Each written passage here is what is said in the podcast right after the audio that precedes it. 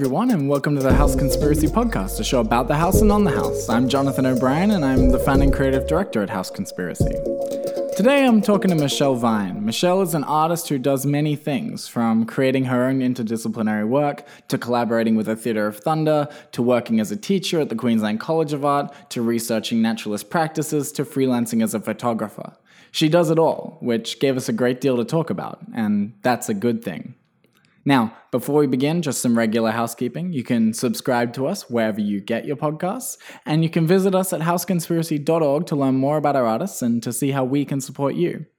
Also, you can join our mailing list. It's worth it. Now, on to the show.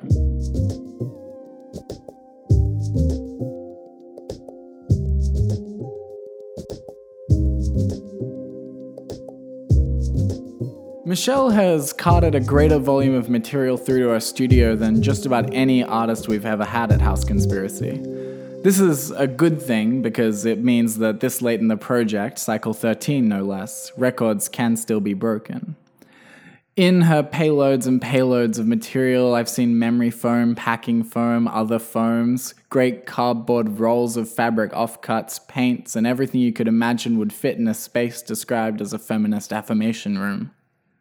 I'm speaking this intro into my computer now, just a few minutes before Michelle gets behind this same microphone to whisper affirmations and poems that will punctuate the ambient soundscape the feminist affirmation room is to be drenched in during the open house showcase next week.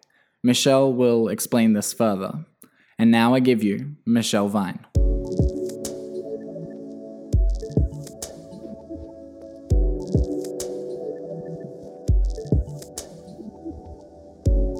Michelle. How are you? I'm great. How are you, Jonathan? Yeah, I'm good. Um, so you're here at House Conspiracy doing your residency, and I sort of want to kick right off the bat and talk about the project Sure. that you're working on, which is sort of a it's a self-styled sort of feminist affirmation room. Yes, that's the working title. the working title. yeah, I hope to come up with something dreadfully more clever, but in, in, inevitably, sometimes working titles have a way of sticking.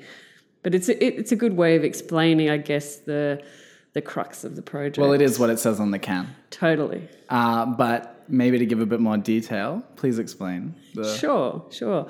Um, I, I guess the project came about. I'd been doing a lot of reading of uh, popular feminist writers' own life experiences through biography, and Which writers? Uh, Clementine Ford. Um, Fight Like a Girl. yeah, yeah, and some other US writers whose names escape me terribly. Lena Dunham. Yeah, totally, totally. Just trying to name ones that I know.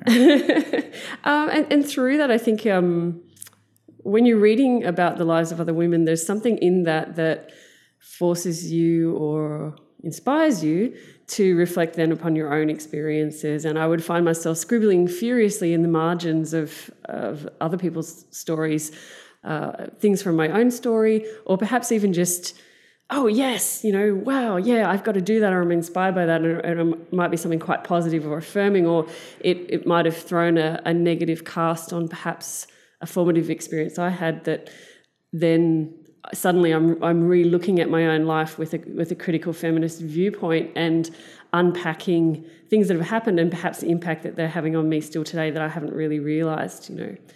Um, so yeah so from all these writings i just had this idea of oh you know, wouldn't it be great to have this space where you just could take a break from from all the um, the negative influences that we're, we're quite often experiencing as women around body image, um, and amongst you know other things.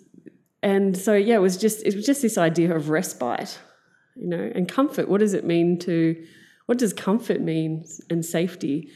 Um, and I had been thinking of it for a while, and when I saw the opportunity for House Conspiracy to to to apply for that, I thought, wow, what a perfect thing! I need a room. I have an idea that requires a room. right, like the idea of a domestic space. Yeah, almost. definitely the idea of a domestic space, but also that hybrid space or this creation of new territory. In that, you know, this is an interesting space to work in because you know it's ostensibly an art space, but it's very much a home.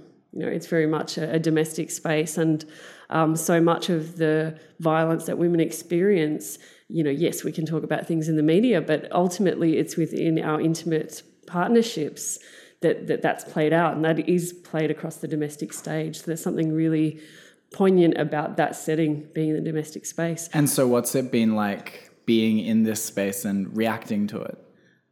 Um, I've really enjoyed it. I, I think space is so critical for artists to be able to make. Um, you know, being here within the space, it's amazing. Like I come into the room and suddenly I'm like, right, I'm on. You know, it's game on. There is something about having access to that studio, and I and I think of you know Virginia Woolf's "A Room of One's Own."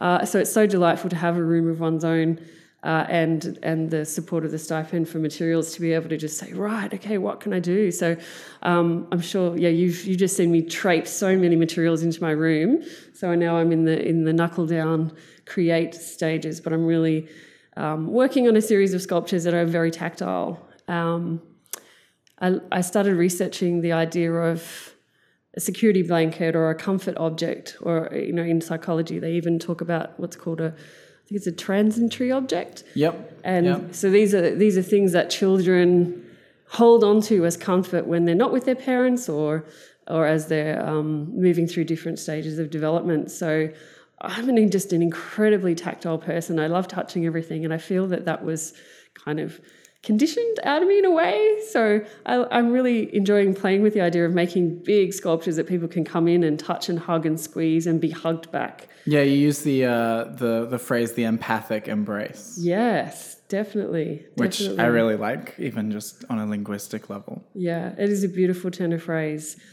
What is it to embrace, and what is it to be embraced?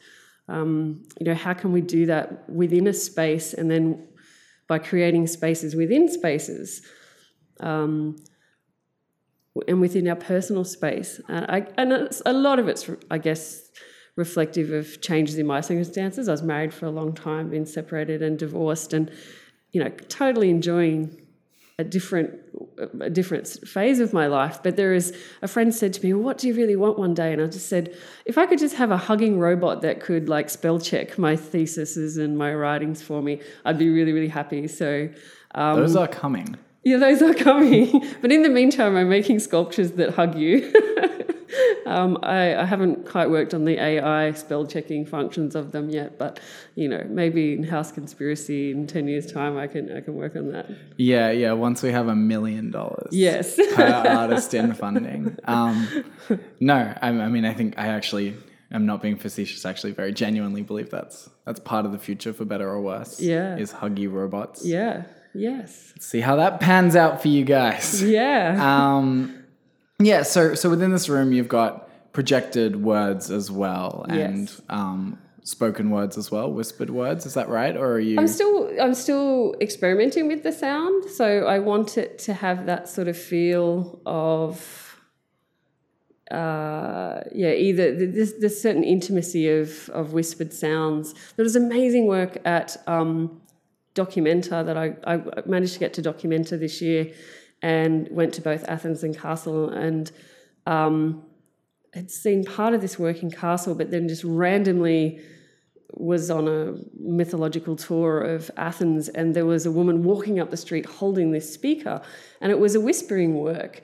And so the speaker was concealed somewhere in her body, but you, she just sort of walked with this regal procession, and these whispers just echoed through the cobblestone streets in this tiny area of the ancient city of Athens where I was. Um, and I, yeah, it really was quite profound to have this kind of very intimate sound in a really open space. So I haven't done, I haven't worked a lot with sound before, but it's an area that I'm really excited to start developing and thinking about. When you're looking at a at a space and creating a space and creating an embodied space, um, you know how all of the senses can be engaged and the importance of sound within that mix. So yeah, I hope to sort of start experimenting on some some sounds that might work, and yeah, maybe some whispers, and maybe just completely discernible as well. So we'll see. So, um, you work though a lot with artists who work in sound. You work with the Theatre of Thunder and yes, yes. whatnot. But you yourself do not produce sound. Um, or I, I I would not consider myself a musician or a sound artist at, at this stage. I think um, I've always lived vicariously through the sounds of other people around me. I I did you know did the usual music study at school and high school, and uh, my dad had a PA hire and lighting business, so I grew up uh, working as a roadie and operating sound, sound and lighting desks and things. And both my daughters are both studying music and both are musical performers. And um, yeah, I do a lot of performance art with Theatre of Thunder, and, uh, and that's co-directed by Megan Janet White and Luke Yarnister. And a huge part of of what they do is um, bringing really interesting ambient trance electronica sounds into performance art using Japanese butoh techniques. So it's that sort of collision and um, hybridity of forms that I find really exciting about what they're doing. It's visually spectacular, but it engages m- more than just the visual in terms of the sensory experience of a, of a performance. Um, so I think, yeah, when, when you're involved with all these amazing creative people here in West End and in Brisbane, it can't help but inspire your practice and and move you in other directions, I suppose. And then, um, how do you then balance your sort of? You've got sort of got three practices within the arts. You know, you're an artist. Well, you've got four really. Yeah, you're an I, artist. I'm a multi-headed beast. yes, yeah, yeah. You're you're the Hydra of House I, Conspiracy. thank you. I like that. Uh, no, but but you know, you you work as a teacher Yep. at QCA. Um, you're a collaborator. You're your own artist, and you're also a freelancer. Yes. Um, sort of in terms of sort of photography and whatnot, and particularly sort of with those last two, with collaboration and with freelancing. How do you, how do you balance that? When is one one thing and not the other? Um, I I find the boundaries are always really clear because it comes down to I think who's initiated the idea uh, And ownership. and ownership. Yeah, and you I think in, in collaborations you have to be really transparent and you have to have those hard discussions really early on as to who's doing what, who owns what, and how that's going to pan out. And I I guess that's um, I've had a lot of experience in business, so it, for me, it's it's kind of easy to have those discussions. And I love working with people who are really transparent because you know what they want you to do, and you know your role, and and you can just kind of re- like revel in that and really riff off each other, and it, it, you take care of business, and then the creativity just kind of flows. Um, for my own projects, uh, I think I've a, a lot of the work that I've done, I have done like for my own creative projects. I've, I generally am working alone, but I'm starting to collaborate more and more, um, and that just allows you to take your work to a whole other level when you bring in other people with different skill sets. So I first experienced that when I studied in Germany. I went on exchange and studied at the Kunsthochschule in Kassel and was working under um, the amazing um, Professor Fiona Tan and um, really well-known video artist. And we did this intensive video workshop and I'd sort of you know pitched my idea and another student sorry another student had pitched their idea and she's like your guys your ideas are so similar. You should work together. And that was the first time I had worked collaboratively on a video work with Yep. with someone else and it was so good because um, um, the other artist did all of the performance in the camera, and I got to just step back from in front of the lens and uh, and direct and so on because she'd never made video work before. So it was it was such a great uh, Like great symbiotic experience. Oh, relationship. totally, totally. I loved it, and after that, I was like totally sold. I'm like, yes, I should do more collaborations. So yeah, I'd like to do more going forward for sure. Yeah, and I think I think that's where a lot of the industry is moving towards collaborative and particularly sort of interdisciplinary collaborations. Definitely. definitely. And I, I think when you're choosing collaborators too, and I've, I've discussed this a lot with both um, Megan and Luke from Theatre of Thunder, um, you know, like when you're choosing collaborators, you want to choose people who have different skills to your own. It's like, don't go and collaborate with someone who's doing almost exactly what you're already doing because, like, it doesn't necessarily add anything to you. It sort of it can dilute the you in in the collaboration. Um, so yeah, so when I do work with Theatre of, of Thunder, I'm just there as a performer, but I also collaborate them with as a documenter. Yeah. So the documentation, I have a lot more creative voice in, and I've developed um, in collaboration with them my own aesthetic that's been going on for more than 12 months as to how we document everything they do. But when I'm in performance mode, I love it. I get to like switch off, and I'm not driving the bus. I'm just a passenger, and I'm doing what I'm directed, or I'm, uh, you know, very much at the um, at the mercy of somebody else's creative vision, which I actually love. There's And a it- certain surrender to that. Is that is that hard? Is that something that has been hard to learn? Are there any particular sort of tips and tricks there in sort of how you go about sort of drawing, like you said, those clear lines in sort of role divisions and ownership divisions and who um, gets to I think I drive think- which bus? Yeah, I think maybe it's just because I'm, you know, I'm not a spring chicken, and I've I've had enough life experience in other areas to let go of ego. Um, I think when I was a, a lot younger, I would have just wanted to be, you know, in control of everything, and and I can be quite controlling, but in a it's a pedantic way. In which, like the the small elements and details of the work are the things that really take it to the next level. So, as an artist, you do have to control those things, but it's lovely to just let go of that when it's not your work. And so, for me, I come from a place of um, absolute respect for other artists that I work for. So I think that's choosing the people you work for is really important because if you respect their practice, if you respect their work, then you'll have no problem just saying, "Yeah, like this is your jam. Like you totally got this. I'm I'm just soaking this up and learning, but this is my area of expertise." And so it's knowing when to um, to push and when to accept in terms of yeah what your brief is and and um, the contribution you make, and knowing that you're not an expert on everything and just accepting that. You know, we're all beginners at something, we're all intermediate at something, and experts at other things, depending on our journey. You know, yeah. Yeah, rad. Yeah, so it, it yeah, it sounds like um yeah, very much it's sort of a, a- a tool sharpened by experience Yeah, I think so. more than anything else. Yeah. Um, another thing that you do, sort of in terms of hats, of which you have many because you're a many-headed beast. Yes. Um, and therefore need many hats. Otherwise, you wouldn't be sun safe. That's right. Um, you work sort of in in this sort of crossover space uh, between science and art. Yes.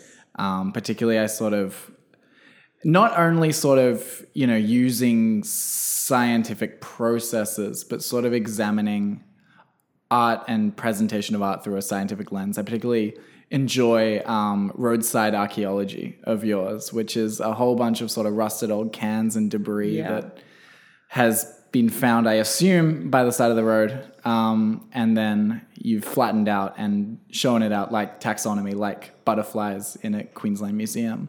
Um, so, what sort of draws you to that sort of very clinical scientific presentation and style of looking at the world? Um, it's been a really interesting engagement over the last two years with that particular project. It, that work is one from a series of works which came out of, um, uh, you know, a long-term discursive project I've had on German naturalist Amalie Dietrich. And I first learned about her story in, in Berlin, and I thought, well, who is this amazing woman who'd been in Queensland, and I'd never heard of her. And here I was, a Queenslander living in Germany, and and knew nothing of that. So when I came back to uh, Australia, I got some funding to get a little camper van and you know go through North and Central Queensland where she had lived collecting objects and you know and I've I trained myself as an amateur naturalist so I can uh, you know I was collecting insects and um, plant specimens to be um, shared with institutions both here and back in Germany as part of the project. I was really interested in how an artist and, and an amateur could um, contribute to scientific research. So it was important to me that the art science work that I do is not just window dressing. It's not sort of you know a, an, art cake with a smear of science, um, you know, icing on top. Um, so I guess with most things I do, it's like just really embodied. So you know, I have microscopes. I, I've uh, I worked with entomologists here and, and over in Germany, being trained in the field and taking those skills in terms of collecting that. So the scientific presentation really came out of a genuine sense of engagement with the science element of it. But of course, when you go into the field, you take yourself there. You're not, you know, I'm not a scientist. Um, my dad was a scientist, and I certainly was a great science student at school. But uh, What sort of scientist? oh, he was an industrial chemist. Yeah, right. Yeah. My grandfather was an industrial chemist. Yeah, yeah. So, um, so I always did really well in science because I'd sort of say to Dad, oh, dad, you know, here's a simple science question. And it would spiel into like a 40 minute discussion of nuclear fusion in the sun and, in, and so on. So I was a very, very well informed science student because of my amazing dad. Um, but yeah, so that scientific, I, I think there's something really beautiful in taking objects and recontextualizing them and seeing them differently. I mean, that's kind of what we do as artists is we take things and we shed a light on them so people can look at them in a new way. Yeah, I always like to think that um, my working definition of like art is like it's something that teaches you how to see. Yeah, I love that. I love that definition for sure. And so for the work that you referred to, roadside archaeology, uh, it was a particular late afternoon. I was driving from Lake Elphinstone, which is pretty, pretty much just a, a dairy area in central Queensland, um, trying to get back to Bowen by sunset. And I pulled up to have a drink because I was tired.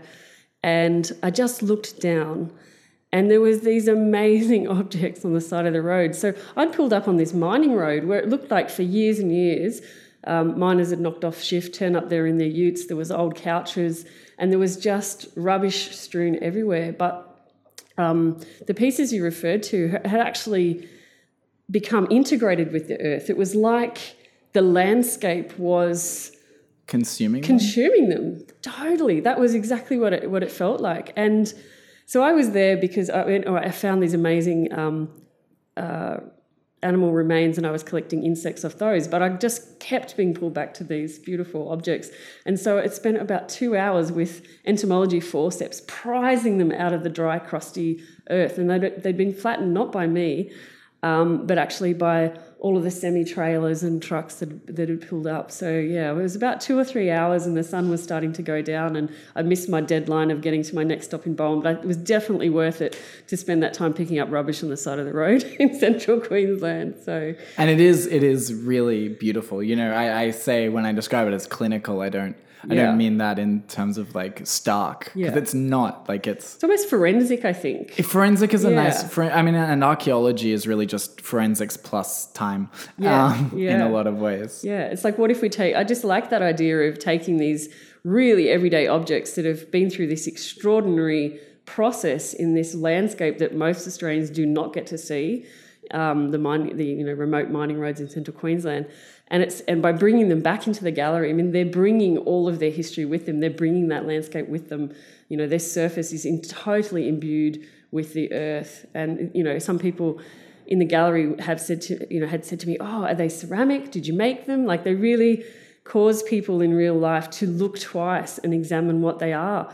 And it takes a, people sometimes quite a bit of time to work out that, that yeah, they're just Jim Beam cans or you know a bit of Jack Daniels for bit of Jack measure. Daniels, bit of Bundy too, double black in Queensland, Gotta get XXXX. It.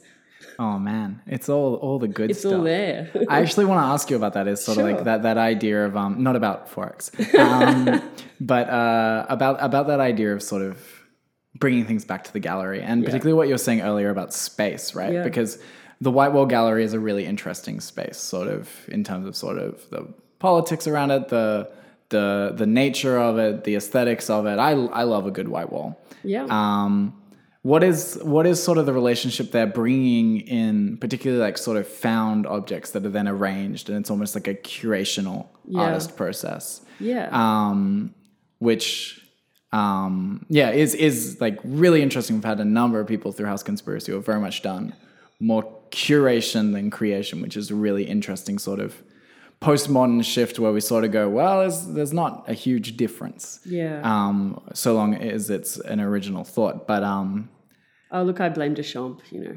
I blame Duchamp for a lot of things. Yeah. um, not many of them good. Um, but uh, no, I, I wanted to ask you, sort of bringing bringing those found objects from sort of remote areas back into the back into the gallery. Is, is there a certain like is is the, what's the difference in the reaction there and the relation there to just having it in your living room or in a box that you pull out at parties? Because um, you're great. That's what you do at parties. Oh, mate, totally. I always pull out my collections at parties. Look at this cool thing I have. Um, I'll start with a. I think you know I want to answer that in a couple of ways. If, if I start with the the nexus at, at collecting, like what I'm thinking about when I'm collecting. When I'm collecting, I'm not thinking about um, I'm not thinking about it being in a space at the end. I'm just like, oh my god, look at the texture, look at the surface. This is interesting, and I and I just take. And it's through that process of developing an exhibition that you start to think, okay, well, what do these things that I have been innately attracted to, you know, what role could they serve? And sometimes they're just so beautiful in and of their own that you want to display them and you want to show them. Um, other times they might just serve for inspiration, or the work the work may turn out to be the photograph in that sense. Um, you know, there's so many contemporary artists who are working with presenting collected objects, and I think, I mean, art is such a loaded term. Artist is such a loaded term, and sometimes I just I like. What do you story- mean by loaded? Well, term? you know, there's so many expectations associated with that. You know, um, a lot of the time when I tell people I'm an artist, they'll say, "What do you paint?" um, you know, people outside the arts, obviously. Yeah. Well, it's a, it's the easiest cultural touchstone. Yes, definitely, definitely. You know, and I, and I think I had to I had to like push my way into the painting major and then decide it wasn't for me in order to like even let that let that go from myself internally mm-hmm. to get to this point where I'm like, yeah, I'm just picking up rubbish and putting it in a gallery and it's art, man, and it's awesome, you know. Um, but yeah, I like to just think of myself as a storyteller, and I think that these objects that we have in our lives around us carry their own stories. There's a term in um, cultural anthropology, um, object biography, and it's when we've started to, in material culture, and when we've started to look at museum collections and things in museums and seeing that the objects themselves have their own history and they're part of a history of transaction and exchange. And you know how did that object come to become into a collection? Whereas previously perhaps our understanding of objects may have been limited to just their use their original intention and the and association you know their, their value by association some it's winston churchill's pen so therefore it's a it's a valuable object right. and we should display it um, so for me, it, it, comes back to my role as an artist, as a storyteller, and the fact that objects carry their own stories.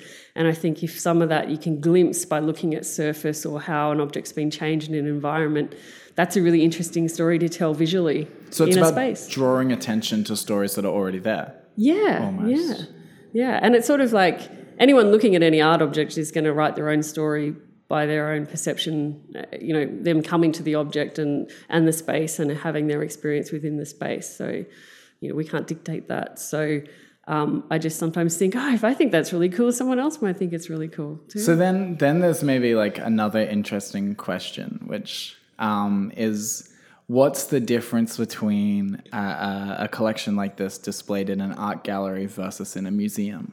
Yeah.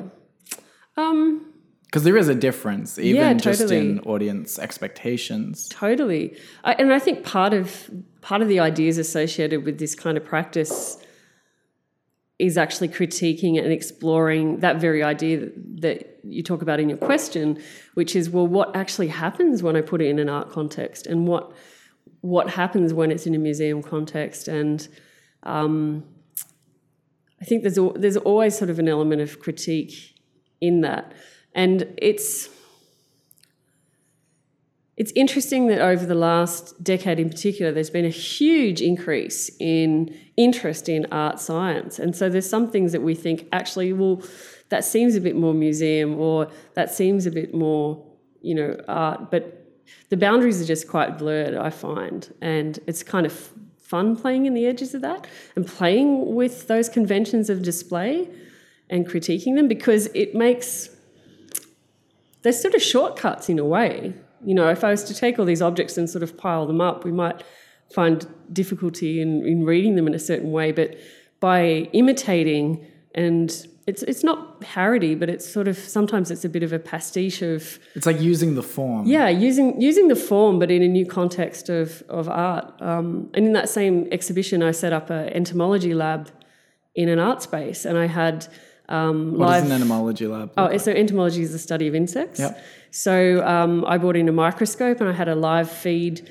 to a, a big screen video so people could actually glimpse at uh, the microscopic world that they wouldn't normally otherwise see, except if they're working behind the scenes in the museum in a natural history department or they happen to be studying entomology or so on. And, and so for me, I felt that was using the tools of science, but to tell stories of just how amazing our planet is on this really micro level that we are so busy in our lives to just walk past all the time. And so it's, it's almost like when someone comes into an art space, you have them as this captive audience for a minute or two to show them or reveal something. So it comes back to what we're talking about with art, just shedding a light on something.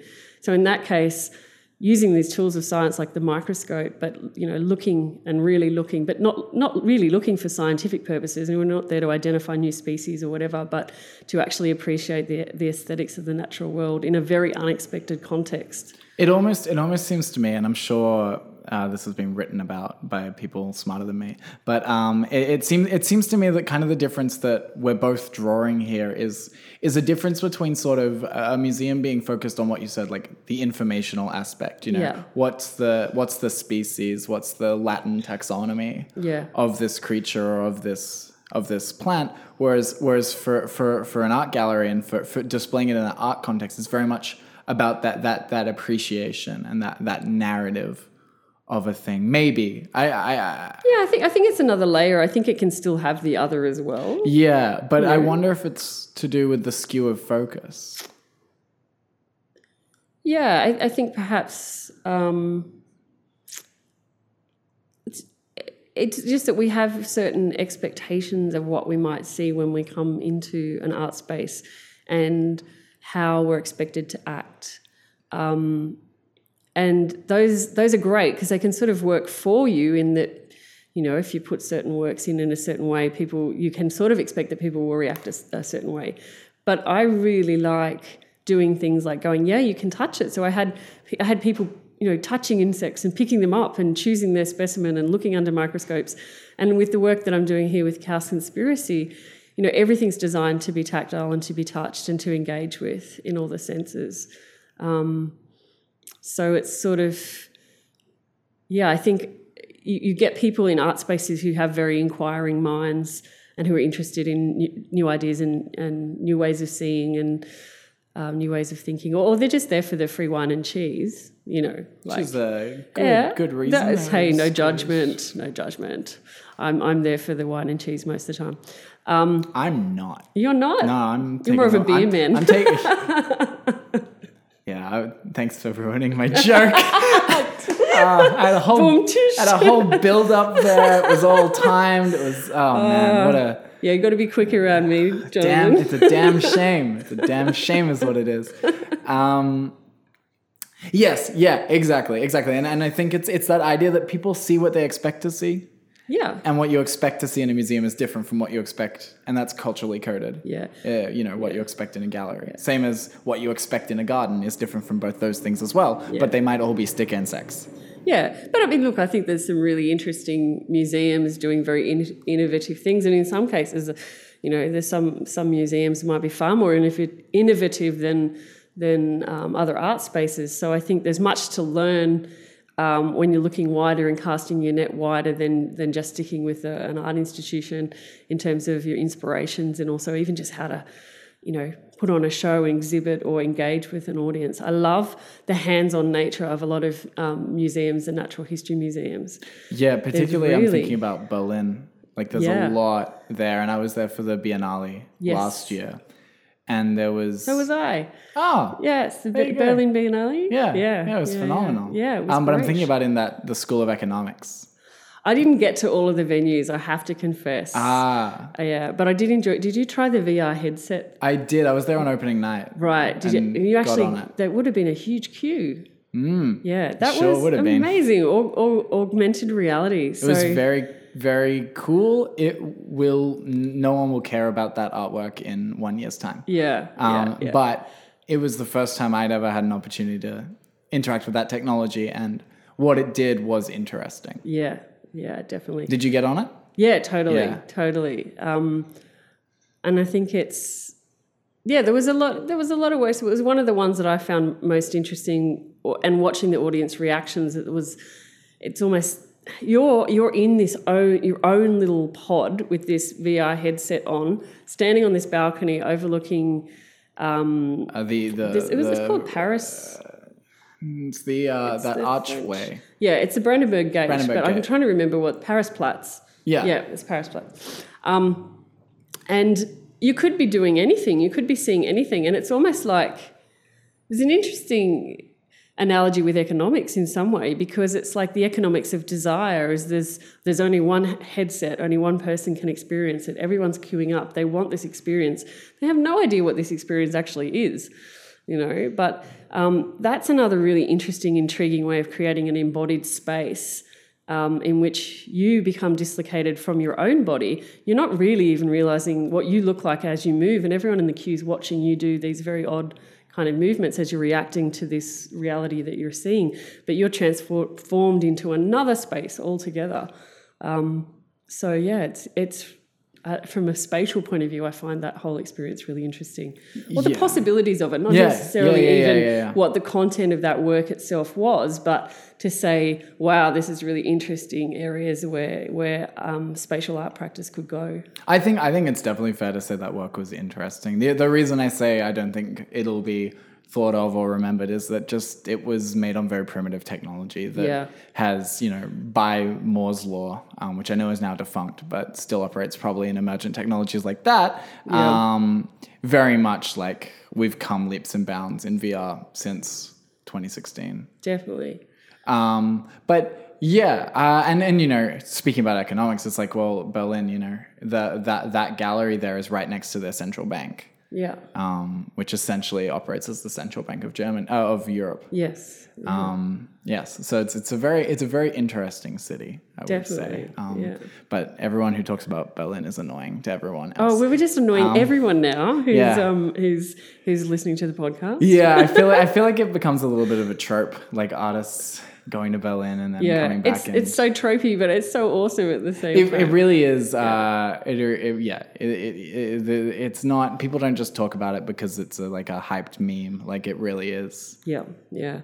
And I've had this extended engagement with Germany over two years. I've been Yeah. um, four times uh, in the last you know two years. Uh, my initial exchange, which went for about seven and a half months, which I studied at, in Kassel, and then.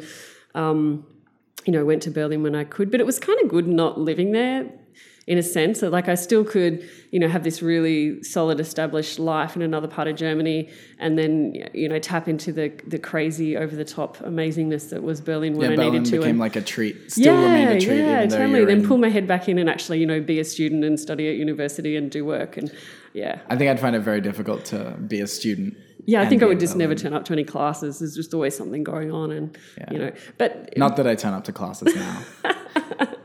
are you still studying? that doesn't matter. All right. I'm just about to go for another round, so you know. Yeah. PhD.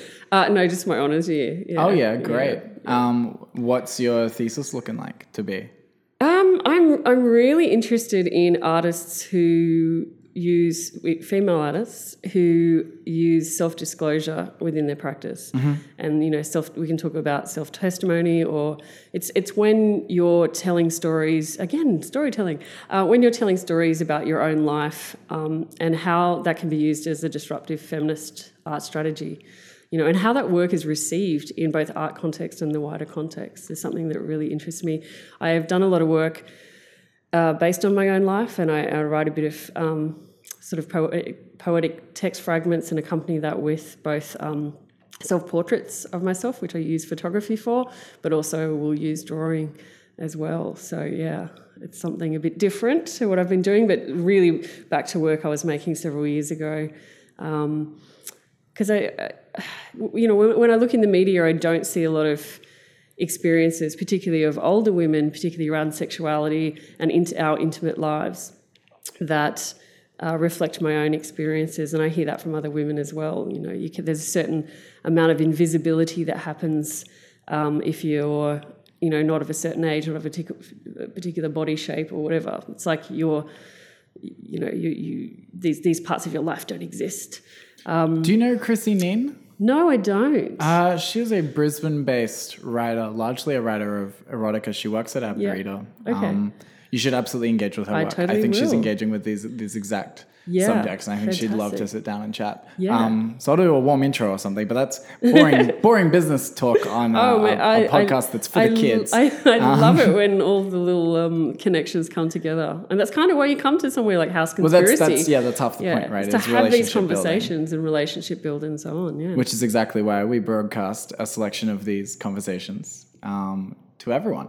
But to sort of wrap up, so you're moving into your honors year next year. Yeah. You've got your showcase here at House Conspiracy, which pretty much caps off 20, uh, 2017 right on the 29th. And yeah, go out with a bang. go out with a bang. And then 2018, um, aside from honors, have you got any sort of plans lined up or you're going to really focus in because it is a hectic year? Yeah, look, it's it's a really hectic year, um, but um, you know, I'm a workaholic glutton for punishment who Mm-hmm. doesn't need a lot of sleep and loves to multitask, like the multi-headed hydra that you've pointed out that I am. Um, I have a solo show coming up in May, so the works that I'm working on here, I'm hoping to like. You know, really expand and you know, bigger room, bigger space, bigger projections. Do you know and- where, what space yeah, that's in? going to be in the project gallery at QCA. Great. Yeah, so that'll be in in May. Um, so those that can't make it to the, the showcase can toddle along to there, and you know continue my work with Theatre of Thunder performing. There's some exciting things that we're doing there, and I'm gonna yeah I've got a, another series of photo works that I'm working on with another collaborator, and you're continuing sculptural works, and, and hopefully continuing to um, teach in, in sculpture and maybe photography again like I did last year at QCA. So. Um, a bit of freelance on the side. Sounds like you got it figured out. Many fingers, many pies. Yeah, definitely, definitely. Just have a good diary. That's Yeah. it. Oh, And- yeah. You got to keep a hell of a schedule. Yeah, and learn and learn to say no, and like you know, just take on projects that you love with people that you love, and you know, it makes for a good year. So another year like 2017 would be really great. Uh, It's been the best year. So Great. yeah, Great. I always like hearing people be positive about 2017. Um, I think it is important that we are positive about totally. the best year ever. Um, now, where can people find you online, Michelle, just as we wrap up? Yeah, they can find me on my website. So that's uh, www.michellevine.com or .au. I, uh, they both go to the same space. Ah, a redirect. A redirect. you oh my are god. a thorough individual. Yeah, I kind of build websites on the side as well, so I'm a bit thorough That's like right. that. we were talking about this way, way back. Yeah, yeah. So, uh, and you know, and yeah, Facebook and Instagram, they're all there. Yeah. Wonderful. Well, thanks so much for sitting down and talking. Thank you so much. been a it's nice been a pleasure.